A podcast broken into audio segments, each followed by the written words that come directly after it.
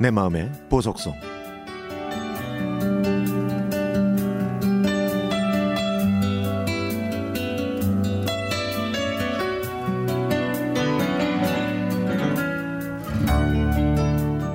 난방비가 오른 지난 겨울에는 보일러로 방 전체를 데울 생각은 꿈도 못 꾸고 전기장판으로 온기를 대신했습니다.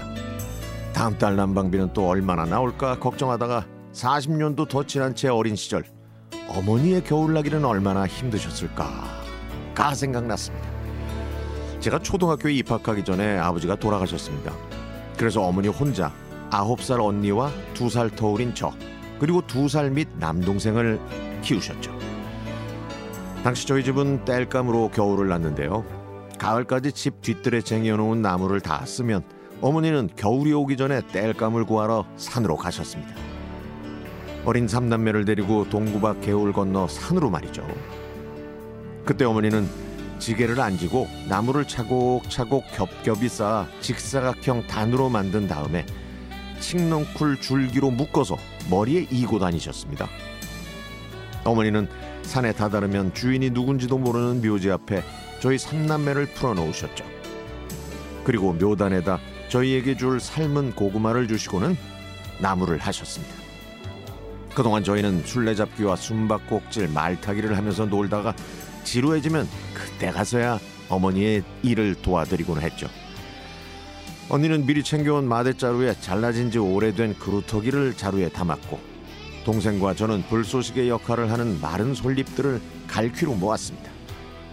그러면 엄마는 수건을 틀어 꽈리를 받쳐서 제 몸의 두 배보다 큰 나무 한 동을 머리에 이셨고 언니는 그루터기 마대를 머리에 이었죠. 저와 동생은 자루를 들고 터덜터덜 뒤따라오곤 했습니다. 저녁 때 부엌에 군부를 지치고 가마솥에 밥을 지으면 남동생은 어머니 무릎에 언니와 저는 마대 위에 앉아서 어머니가 읊어주시는 시조를 들었고 읊어주시는 구구단을 들으면서 외웠습니다. 굴뚝에서 하얀 연기가 모락모락 피어오르는 그 시절 그 시골집 부엌에서는 어머니의 목소리도 모락모락 피어올랐죠. 서당께 3년이면 풍어를 읊는다는 말처럼 남동생은 다섯 살 때 이미 구구단을 외우고 다녀서 동네 사람들이 신동이라고 불렀는데요. 마을 대청마루에 모인 사람들은 동생이 구구단을 외우면 잘한다고 동전을 주셨고 동생이 그 돈으로 심리 사탕을 사면 언니와 저도 먹고 싶어서 동생한테 애걸복걸했죠. 그렇게 따뜻하게 쉴 곳과 태산 같은 어머니가 계셔서 그 시절의 겨울은 아무리 추워도 걱정이 없었습니다.